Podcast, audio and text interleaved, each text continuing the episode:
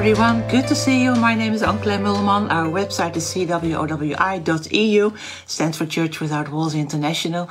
We are part of a worldwide uh, network of house churches. Go to our website. You can find a lot of information about that. There's another website if you are well in, uh, if you can speak English very well, cwowi.org.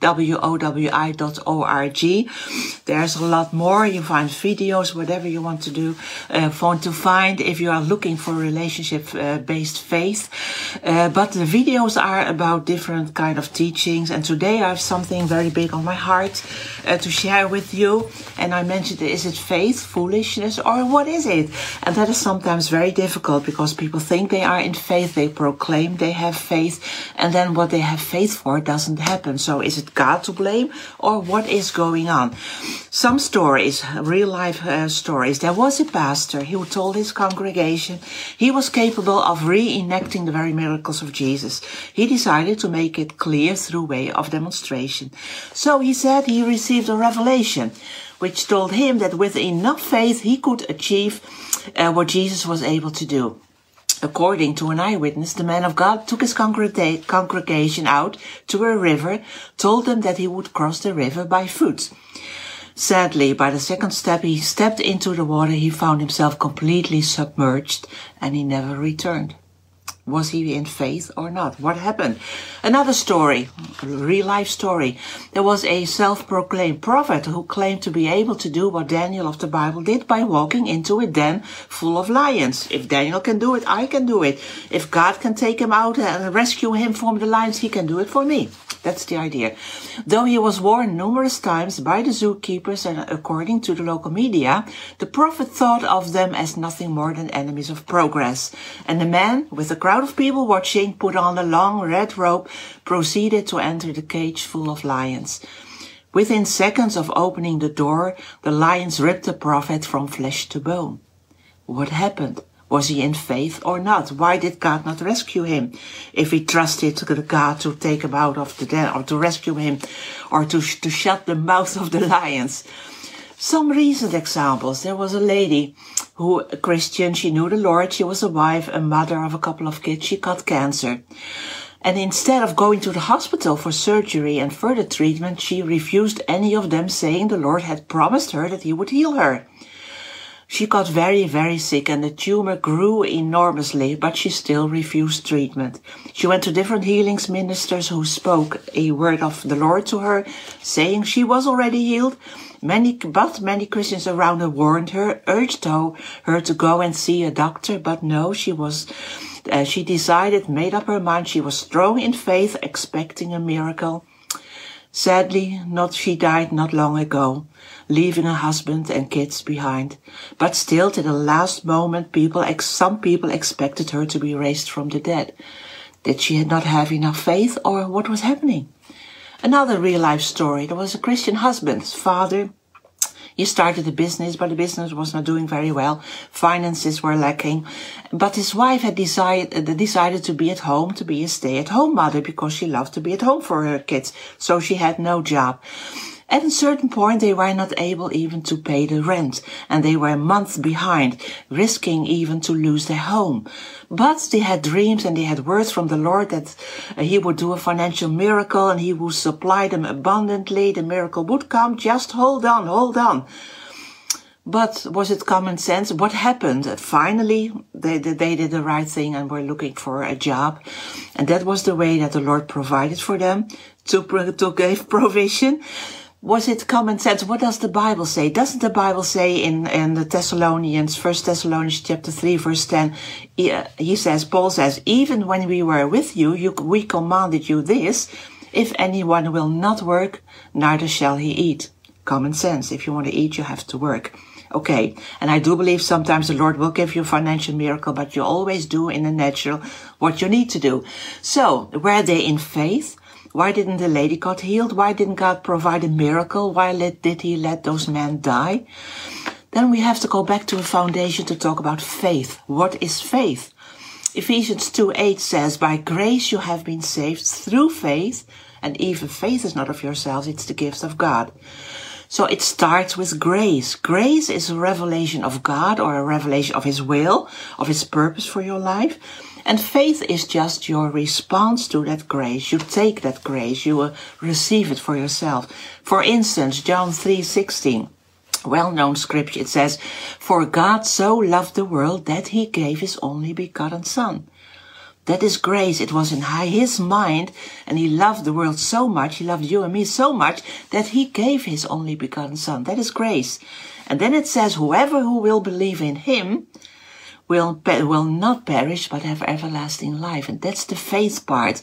You believe in him, you receive that grace, and you will have everlasting life. First comes grace, and faith is a response to that grace uh, biblical examples in Genesis chapter 6, it says that Noah found grace in the eyes of, of the Lord and he walked with God and then he received instructions to build the ark and the Bible calls it faith. Was it Noah's idea to build the ark? No, he got the instructions and the will of God to build the ark and he responded, he obeyed and the Bible says that is faith.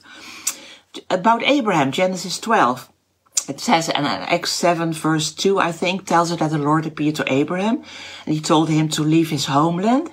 Well, that's grace. That's the revelation of God's will.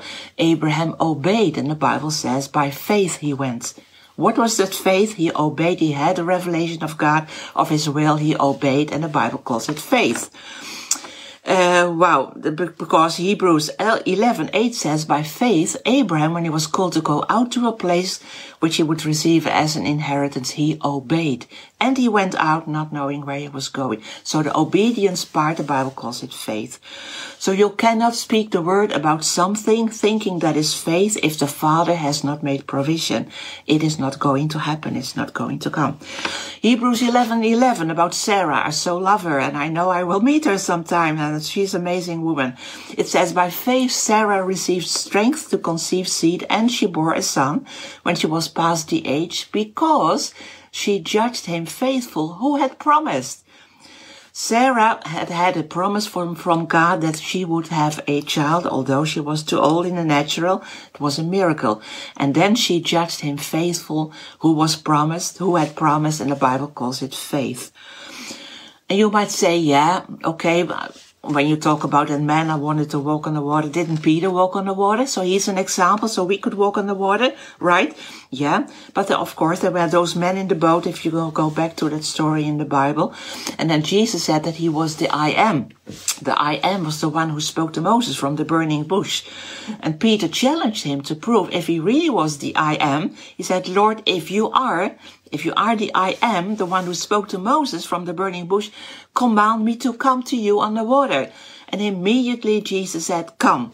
He extended the invitation. So that was a word to Peter from the Lord to come and Peter walked on the water. There again you see that grace, the revelation, uh, what the Father, what Jesus said, to come and Peter responded and he walked on the water. Don't walk on the water on your own initiative because the Bible calls it presumption, like that pastor. But if you have an invitation from the Lord, walk on. So it was not faith that walking on the water. What was it? Well, the Bible calls it presumption, the sin of presumption.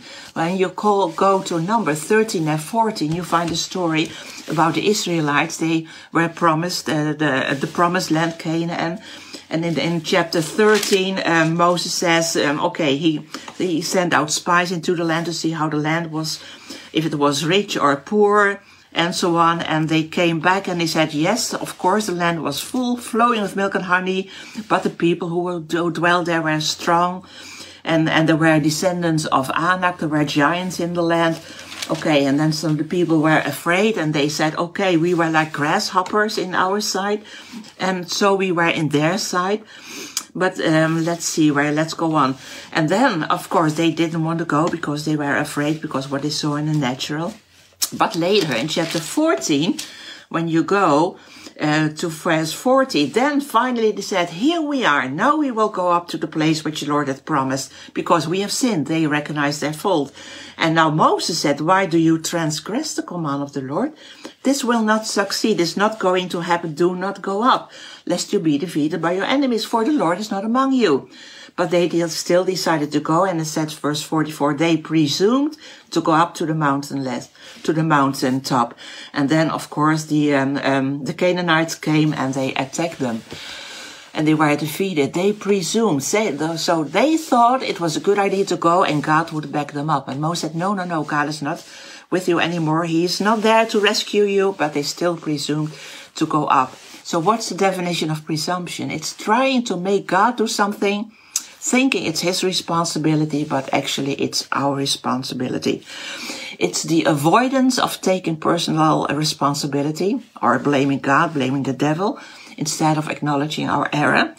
It is spiritualizing practical earthly issues, right? That that person didn't want to work, you know, spiritualize it. God will provide, blah, blah, blah. I have faith and not wanting to deal with the issue with what just go out and find a job and work, right? So refusing to acknowledge the need. Our responsibility is to do what we can in the natural rather than ignore uh, for fear, ignoring the issue in the hope that God will do something so that would allow us not to deal with the natural. That is the sin of presumption, the sin of making something that is our responsibility is making God's responsibility. Like the guy, the guy who went out on the water thinking it was God's responsibility to to take him out to rescue him, but it was his responsibility. It was common sense not to walk on the water. Some Christians think they can proclaim and command and speak their world into existence while they ignore common sense. That is the sin of presumption. Even Jesus was tempted to commit the sin of presumption. Did you know that? In Luke 4, 9 to 12.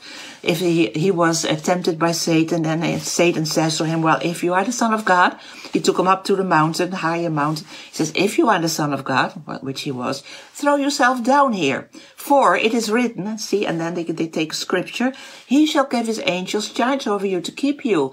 And another scripture, in the hand they shall bear you up, lest you shall dash your foot against a stone. Right? Yeah, that's a scripture. But Jesus answered and said to him, It has been said, You shall not tempt or test the Lord your God. And he didn't do it. I'm so glad he didn't fall for it. And sometimes we think that God is leading us in a way that would violate common sense or financial laws. And presumption also has to do with arrogance, with pride. And although you are ignorant of the sin, the sad thing is that you still have to bear the consequences. Right. So that, that lady who didn't want to go to the hospital, who, who had, had cancer and her husband didn't want her to go to the hospital, still believed for a miracle, didn't want to do uh, the hard thing to face, uh, to, to face hospital, hospitalization or chemo or whatever. They have to bear the consequences and, the, and the kids have to bear the consequences. God is not going to rescue out, you out from that. He will give you grace. He will help you whatever he can. But you, we have to bear the consequences. We have the, the, to bear the consequences of our deeds, of our doings. Galatians 6 verse 3 till 5 uh, says, If anyone thinks himself to be something which he is nothing, he deceives himself. But let each one examine his own work. Examine your work. Think about it. Why did I do it? What, what went wrong? Is it my fault? Don't blame God. Don't blame the devil. And then you will have rejoicing in him alone and not in another. For each one shall bear his own load.